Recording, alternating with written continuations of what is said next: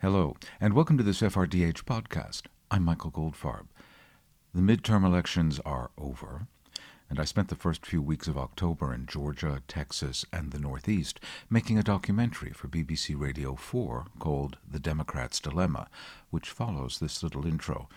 FRDH stands for First Rough Draft of History, and I wonder how you think this program stands up as a first draft. But since most of the results have been counted, here are a few things I would add to this doc. First, it was women. It's a straight line from the Million Women March, which I attended, to the organizers in an Atlanta suburban parking lot, who you will hear. The people they had to persuade were other women, the ones who hated Hillary more than they hated Trump. And clearly they persuaded enough of them. Are these prodigal daughters now permanently inside the Democratic tent? And will their menfolk ever see the light? To answer that question, partially, so long as Trump remains president, the women will vote Democrat. He is undoubtedly a distaff vote loser for the GOP. But the Democratic leadership needs to follow Richard Parker's advice, which you will hear in the documentary. They need to nominate for president someone who is authentic.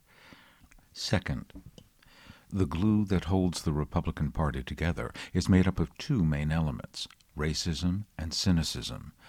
Now, most people in my social networks obsess about racism. They don't pay attention to the cynicism. Racism is a subset of stupidity, and I'm not sure you can do much about that. However, cynics can be shamed or bribed, and they can change their views. I base this claim on an evening spent with the wine club of Del Rio, Texas. Del Rio is on the Mexican border, and the wine club members were all Republicans. They were smart, successful entrepreneurs, and many owned maquiladoras a few miles inside Mexico. They know exactly what Donald Trump and Ted Cruz are, and they were voting for them. Loyal, however, loyal they were not, so they can be changed. Third, the same op ed people who have been wrong for so long will be at it again, dicing and splicing the result to say the Democrats should run to the center. Beto could have won if he'd trimmed the middle, is the thesis of a particularly meretricious article in Politico. But it's wrong. The energy in the Democratic Party, the reason for the turnout beyond hating Trump, is that many, many candidates were unabashedly progressive. The Clinton wing is dead, done, it's over, and the Clintons should graciously retreat. There will be no restoration. Fourth, and finally, the task ahead.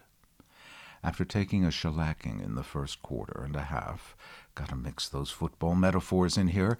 After taking a shellacking in the first quarter and a half, the Democrats go into halftime with the wind at their backs. They're pulling even on the scoreboard, but they're still behind nothing is won. Coaches need to get their units together and re scheme for the next half, and then get the whole team together and remind them that nothing is won yet, the game is in the balance, and now is not the time to think, we've got this. Dems have won nothing out of the ordinary. They're on historical trend for a midterm election. They need to think hard about where the extra 1.5% of votes will come in Texas so that a Beto can win next time. And one other thing we have to be vigilant. As I post this, the Georgia governor's race and Gina Ortiz Jones' race for Congress, both of which are part of the doc, are still being decided. Count those votes. Anyway, I won't come back after the documentary is over, so let me thank you now for listening and urge you to visit the website, www.goldfarbpod.com, where you can contact me. Let me know whether you think this rough draft will stand the test of time. And please make a donation to keep the podcasts coming. If enthusiasm was all it took, the Democrats would win this election in a walk. So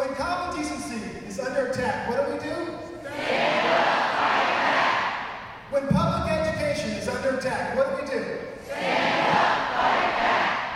In local, state, and federal elections, the volunteers are being G'd up. All right, is everybody ready? Yes. Yes. All right, this is game on. Game All right, it's for real, folks. The message from Wisconsin to Tennessee, from Georgia to Texas, is vote. If the government is the people, and the people are the government, then it's incumbent on every single one of us to get out there and vote. You all ready to win this? If that enthusiasm had been present two years ago, perhaps Donald Trump would not be president now. But with Trump in the White House, the Democrats are not letting this crisis go to waste. But beyond being the not Trump party, what do the Democrats stand for? How, in a country more divided than at any time in the last 50 years, and possibly longer than that, how can they persuade nonpartisans to cross over and give Democratic candidates their votes? It is true that polarization in the United States is a threat to our democracy and I wouldn't say threatens to, has broken politics. Jon Ossoff was just 29 when he was narrowly defeated as the Democratic candidate for Congress in last year's special election in Georgia's 6th District. The race was seen as an early test of Trump's popularity in the suburbs. Ossoff raised more than $20 million in small donations. His opponent, Karen Handel, had a war chest of more than $30 million. 50 million plus dollars for a single congressional seat. Much of the Republicans' money came from secretive big money donors and was spent on attack ads that painted the soft spoken Ossoff, who has a master's degree from LSE, into a hardcore revolutionary. Liberal extremists will stop at nothing to push their radical agenda. Now they're turning their attention to Georgia and demanding that you vote for Jon Ossoff for Congress. Jon Ossoff is one of them. Most people are just fed up with the nonsense of politics and want public servants who deliver results rather than bickering endlessly among themselves. This may be true at a granular level, but it doesn't seem to have an effect at election time. Barack Obama's appeals to unity and the better angels of Americans' nature seems to have been one that only he could make. Ossoff tried, came close, but not close enough. The Democratic Party has yet to find a message that clicks in a divided country where many are still suffering from PTSD induced by the crash of 2008. The Democratic Party's national leadership hasn't quite figured out that we are beginning a new era, not just because of Donald Trump, according to Richard Parker, lecturer at Harvard's Kennedy School of Government. Parker is a 50 year veteran of Democratic campaigns. He thinks party leaders like Nancy Pelosi, who spoke recently at the Kennedy School, have missed a critical point. I heard her reintroduce the phrase, a better deal for America. And this is actually a market tested, focus group examined uh, phrase that they paid corporate advisors to give them. And it seems to me that it's exactly the wrong sort of message because it makes us sound like a, grocery store offering a sale on cauliflower, a better deal at Safeway or Sainsbury's or wherever. And the Democratic Party cannot seem to escape where it was carried 30 years ago by a neoliberal move to the right that they saw as the only way of regaining power in an, a long Reagan esque conservative era that era, for the most part, is coming to its own end, even with Donald Trump at the helm today. The last 90 years of American politics can roughly be divided into two eras. The Democratic New Deal, which ran 40 years from 1933, when Franklin Roosevelt became president, till 1973, when the Arab oil embargo put massive inflation in place that was only bled out of the economic system with the election of Ronald Reagan and his hardcore free market anti union policies an event the Democratic Party is still trying to respond to. The dilemma is largely one of Democrats' own making. Jill Lepore, Harvard professor of history and author of the current bestseller, These Truths A History of America. The contemporary moment represents a crisis for a liberal view of politics, broadly speaking, not of liberal as in liberal versus conservative, but just of liberalism itself. Arguably, the last great success of the 40 year long New Deal era was the passage of civil rights legislation in the 1960s. Rights, rather than policies, became the Democratic Party's focus as their power waned in the 1970s. This was a mistake, says Professor Lepore. What happens to the Democratic Party is that what had been successful in the civil rights movement in terms of actually securing rights were not passage of new laws, but was in fact court decisions. So, beginning with Brown v. Board in 1954, liberals decide that the way to confront the, the way to advance rights causes is to go to the courts. And they increasingly abdicate local and state elections. I mean, it's a very, very, very slow development. If we could just convince people uh, that this position is the right one by haranguing them about it, we don't need to win elections. We'll just go right to the courts, and the courts will rule in our favor, and we'll control. We'll, control the courts through public opinion.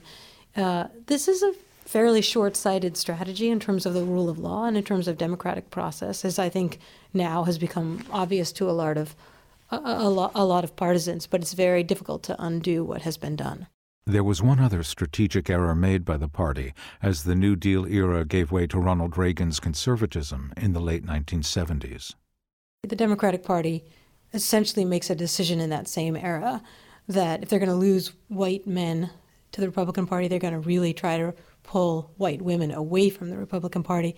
And so some of the gender fissuring between the two parties now that has only recently become deeply visible, but I think was part of the discussion in 2016 uh, has origins that go back to that early 1970s realignment. The problem with that strategy is a simple one women don't vote as a bloc. Women vote with the men in their families. They vote with their families, they vote with their ethnic groups, they vote with their neighborhoods, they vote the way everybody else votes. They don't vote as women. But then along came Donald Trump, and in this midterm election, it is female energy driving the Democratic Party forward. You know what? We're going to win. So we're going to be here, we're going to do what matters, and we're going to be where we need to be, and we're going to win. On a sweltering Saturday morning in a suburban Atlanta office, Zahra Karinshak is giving a pep talk to a couple of dozen volunteers about to go canvassing for her. She's running for the Georgia State Senate, and the Democrats' local congressional candidate, Carolyn Bourdeaux. And we are going to make this happen. Do not give up. Do not give up. If you feel tired, go look at a picture of your daughter, your granddaughter, your grandson, whoever you need to look at to reinvigorate yourself. Karinshak is being aided by a group of volunteers from Pave It Blue, a women's political advocacy group. Its campaigns director is Rebecca Sandberg. So, Pave It Blue is a grassroots activist organization that started after Trump was elected. Mm. We have about 5,500 women in the metro Atlanta area that are part of our group. Having assembled the numbers, though, is not enough. It's a dilemma figuring out how to convey a message about Stacey Abrams, an African American woman who is the party's candidate for governor, says Sandberg. It's hard to tell what's going to work at this point. I mean, we I think a lot of us think that if we could get the Obama magic back in 2008, he was able to reach voters that maybe weren't likely voters for him. But you know that time has passed as well. So I think we're we're all trying to figure out what's going to work because turnout has been our big issue.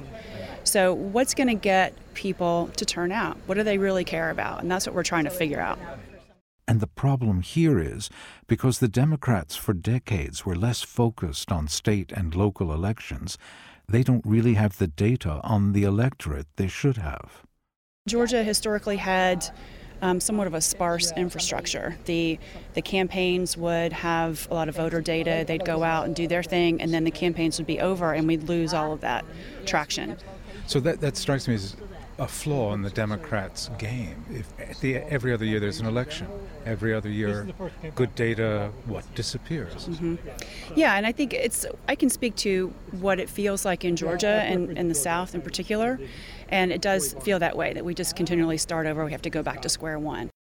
The problem was on display at a phone bank in Macon, Georgia, 80 miles south of Atlanta, where volunteers were trying to drum up support for Stacey Abrams. Hello, is this Hattie Riddick? Is this the Riddick residence? I have the wrong number then. I'm sorry. Thank you.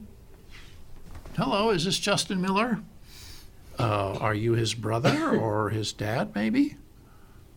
Well, Mr. Miller, my name is Jack Mahaney, and I'm volunteering on behalf of Stacey Abrams for governor, Sarah Riggs Amico for lieutenant governor, John Barrow for secretary of state, and Democrats all across Georgia.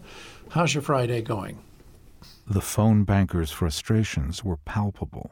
They think they're giving you a script that you can follow right down the line, and Yeah.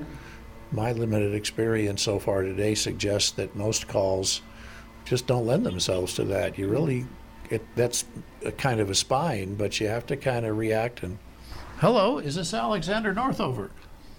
Jack Mahaney and Nana Cradaville are typical new Georgians, people from up north who moved south for work and warmth. They are lifelong Democrats and have a keen sense of what is wrong with the party. They actually get the votes. They're outmaneuvered politically. Now, if you look at the statistics for who actually wins popular votes, Democrats do. So their dilemma, you would say, is that they've got to stop being outmaneuvered Yes. when they are in the majority. Yes. Well, I Yes. mean, Democrats have, have won the popular vote in every presidential election since 1992. Yeah. I mean, the, the Supreme Court put W on the in the White House. It wasn't a popular vote, and the, the Electoral College, bigger you know strangenesses in the Electoral College, put Trump in the White House. Jack Mahaney has a point. In the recent fight to confirm Brett Kavanaugh to the Supreme Court, the Democratic senators who voted against Kavanaugh's confirmation actually have millions more voters than the Republican senators who voted to confirm. America is now in its second decade of being governed by a radical party representing a minority of voters. Democrats have not figured a way around this. Republicans will tell you, well, it's a it's a center right nation. No, it isn't. The United States is a center leftist kind of nation, and the fight in the D- Democratic Party right now is between, if I go back to the last election, between Hillary's people who want to be centrists and Bernie's people who want to be full on progressive democratic socialists, and they can't decide yet where they want to go. I would agree. Uh, I wouldn't label it Hillary and Bernie at this point. Uh, But, I- but, no, uh, that's true. But I- I don't But I with that at agree. The basic struggle in the Democratic Party is between the centrists and the progressives. Count me on the progressive side. Yay. The Democratic Party has long thought of itself as a big tent, but more recently has seemed like a patchwork quilt whose stitches are fraying. But in this midterm election, they are drawing energy from new blood, not just female, but also combat veterans. America has been at war since the turn of the millennium, and 62 Iraq and Afghanistan veterans with no prior experience of politics are standing for Congress as Democrats. Gina Ortiz Jones, candidate for Texas's 23rd congressional district, is one of them. Coffee? Yeah, please. Coffee, sir? Coffee is good. Yeah, Thank please. you. Gracias. Breakfast time at El Rodeo de Jalisco Mexican restaurant in a strip mall on the outskirts of San Antonio, Texas. Gina Ortiz Jones is explaining how she got into politics. Ten years ago, did you ever think you would be running for Congress? 10 years ago, it was October 2008, and I had just arrived to Germany. I was part of the initial team that was standing up U.S. Africa Command. So, no, political office was, was not in my future, but public service is, is has been So five years ago, you hadn't thought about it either. No. When did you think about this? Honestly, um, the night of the election, I wanted to make sure that my community was well represented, right? I knew, frankly, just based on how uh, Trump and his team had uh, run their campaign, um, it was clear that uh, my time in public service might need to be different. Um, not only given my professional experiences, uh, you know, I've served in countries where women and minorities are targeted. I've served in countries where government's disregard for conflict of interest has hollowed out those countries. Um, and I've seen what happens when democratic institutions are under attack and when good people don't stand up. You know, we're also um, about a mile and a half from my home. My community is exactly the types of communities that would serve to suffer the worst under some of these misguided policies. Ortiz Jones was raised by a single mother who had emigrated to the U.S. from the Philippines. She is imbued with the immigrant drive to succeed. My sister and I were raised um, to be very cognizant of how lucky we were to be born in this country. Not, we weren't smart to be born here. We were lucky to be born here. In a time of labels, Ortiz Jones is festooned with them. She's an Iraq War veteran, an out lesbian, a feminist. I don't shy away from any of, of the things that I am. I'm a proud veteran. I'm a proud member of the LGBT community. I'm a proud member of this community, right? But her community is only a small part of the Texas 23rd District, which runs from San Antonio to El Paso and then down to the Mexican border. 58,000 square miles. And yes, that is bigger than England and Wales combined. You know, I've approached this as again with a public servant's mindset. You know, regardless of while I am now, you know, running as a Democrat for 14 years working in national security, I never asked anybody what political party they were with because it did not matter. We were asked to do something in the interest of the country. How do we build the team to get that done? And how do we hold ourselves accountable if we fall short of what we've been asked to do? That's a public servant's mindset. She upset the party establishment when she decided to give up her promising career at the Defense Intelligence Agency shortly after Trump's inauguration to get into politics. Were you headhunted by the party, or did you just kind of do it? No, I did. I was not headhunted by the party at all. I actually uh, ran against the party candidate in the primary. Did you get stick for that? Uh, it is what it is.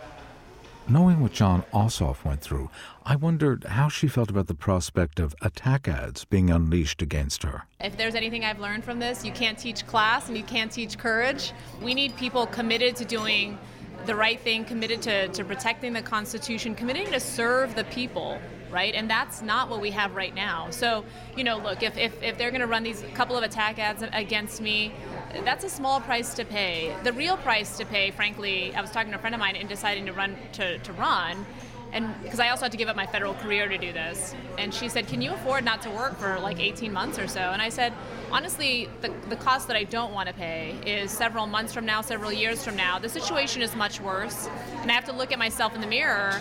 And ask myself, did you do everything you could do when your country needed you most? As fortunate as you have been, as much as your country community have invested in you, and what you've seen in other countries, did you do everything that you could do when your country needed you? And if the answer isn't yes, then you failed.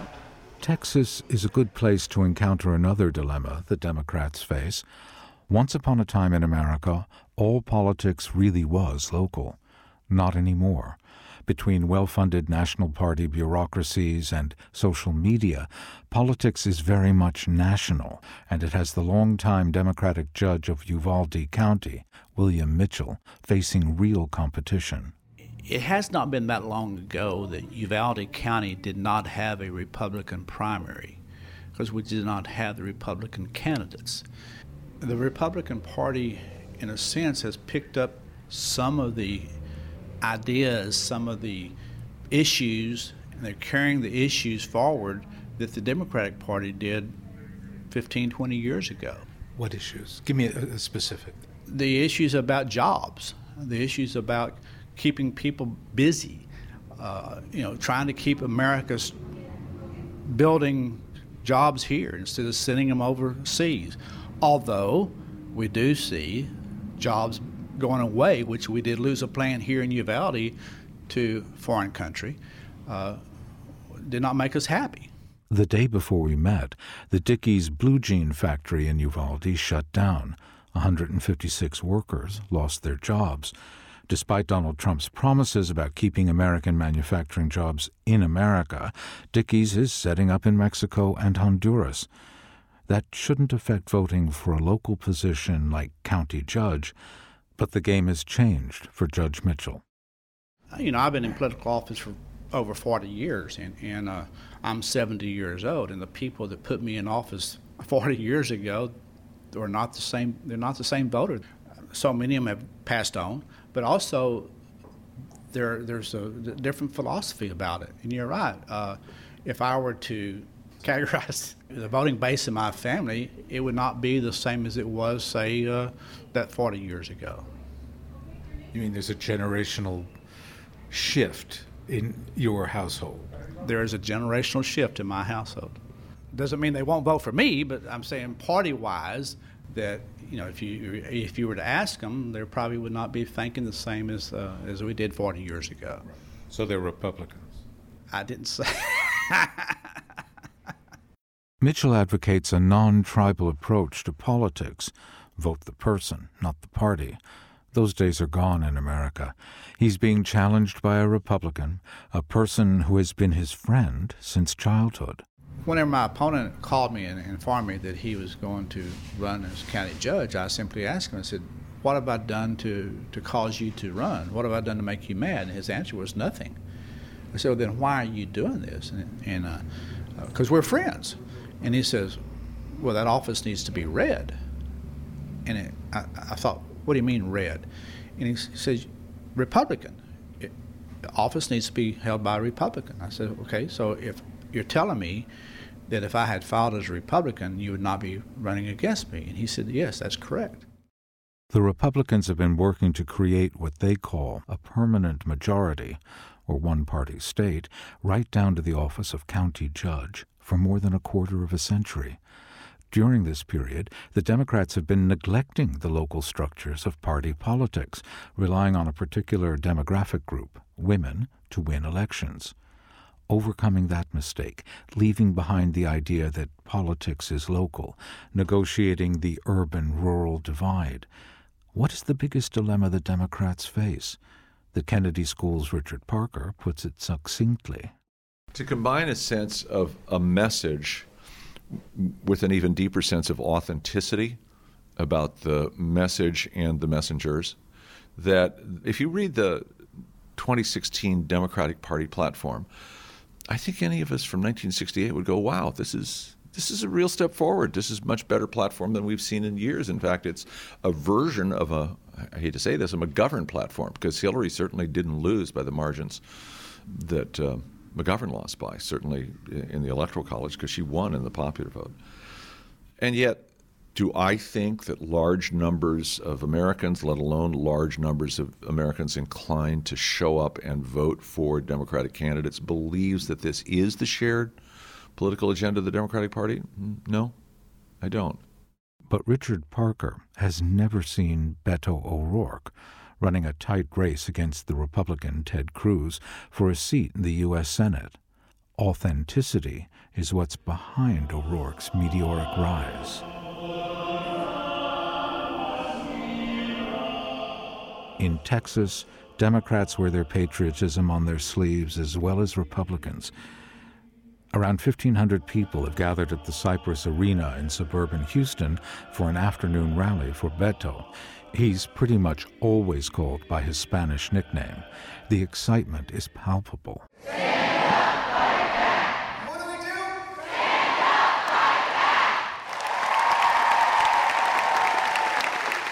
For Beto supporters Mike and Mary Turin, the rally was a chance to show their true colors. We're the only ones on our street with a Beto sign in our front yard. so you know, uh, among ours, we don't, we never discuss politics, you know. so it's hard. To... Oh, you just is that a personal choice, or is it just well, bad policy in this day and age to talk well, politics? I think you can tell where some people lean or what they may be thinking. Uh, you know, but we don't really. School, I guess you know, don't discuss politics and religion. You know, that's how we grew up. Oh, yeah. it's you know, but it's funny. But it's, it's also uh, Texas, and Texas means Republican. So you know, if you're a Democrat, you're usually a closet Democrat. Unfortunately. Before heading on stage, Beto makes time for a couple of reporters.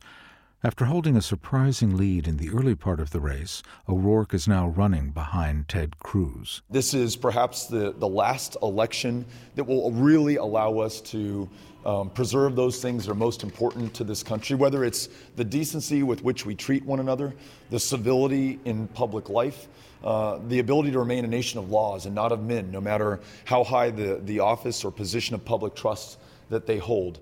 I wondered how, in a country as divided as the U.S., he could find a message that might convince enough people from the Republican side to vote for him.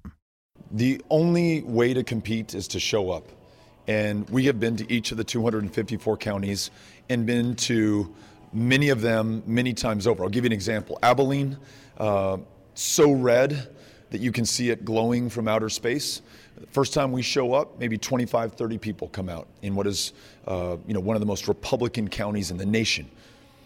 The, the fourth time we come out, 800 people show up Republicans, Democrats, independents. Okay, I think we're going to head in and, and, start the event. Thank you all for coming out. Really appreciate it. Good to see yeah. You. Thank, you you. very much. Yeah. Where are you here from? London, BBC. I'm Okay. making a documentary about the Democrats. Okay, right on. And then he was off to make his pitch. If the government is the people, and the people are the government, then it's incumbent on every single one of us to get out there and vote. You all ready to win this? To In an America divided, the Democrats' greatest dilemma may be suppressing their natural desire to fight back against the bullying tactics of the Republican Party with bullying tactics of their own. But that's not what they should be doing, according to Harvard professor Jill Lepore. I think that they have to figure out what they share with Republicans, frankly, in terms of the urgency of fortifying and refreshing civic institutions and protecting them against decay that has been chiefly the work of not partisans so much as extreme partisans, right? So we do have uh, an extremely dis- disaffected young electorate, and we have an American population that has an understanding of democracy that is essentially ruled by Twitter rather than ruled by checks and balances and the franchise. I understand that what you're attempting to do is ponder the dilemma, in particular, of the Democratic Party, but I don't think in the long run it's that different from the dilemma of the Republican Party, which is these two parties have all but destroyed the American political system. And if they can't lead and help repair it, they should get out of the way.